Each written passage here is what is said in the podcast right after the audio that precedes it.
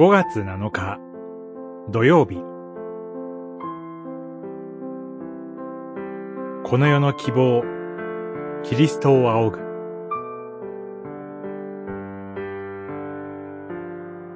知識19章から21章。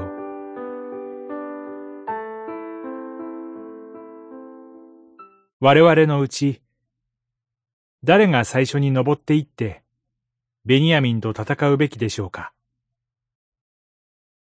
主は、ユダが最初だ、と言われた。二十章、十八節。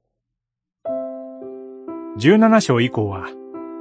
獅子の時代に起こった出来事として、修行の地を得ていなかった断族の王侯、ベニヤ民族の暴行事件、そのベニヤ民族への制裁、ベニヤ民族が絶滅寸前に至るなど、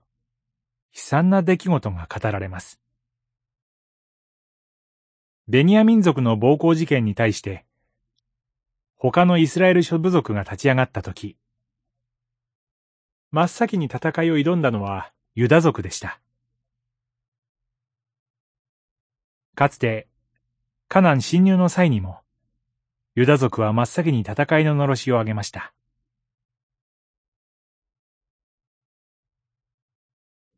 詩式では、ユダが先頭に立つというモチーフが一貫して記されています。それは、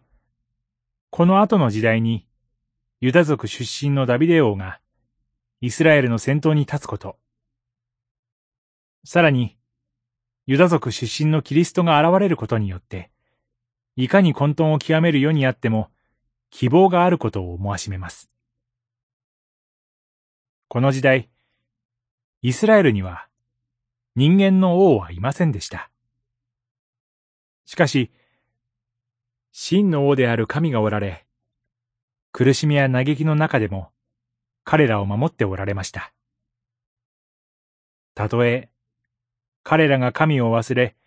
神への信頼を捨て去り、自己流の信仰継承や礼拝を行っていても、時至った時には、罪を罰し、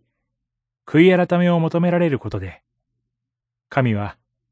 彼らをお見捨てにはならず、彼らの背きさえも許し、行く道を希望で輝かしてくださるのです。祈り。この世の希望であるキリストを、今日も仰ぐことができますように。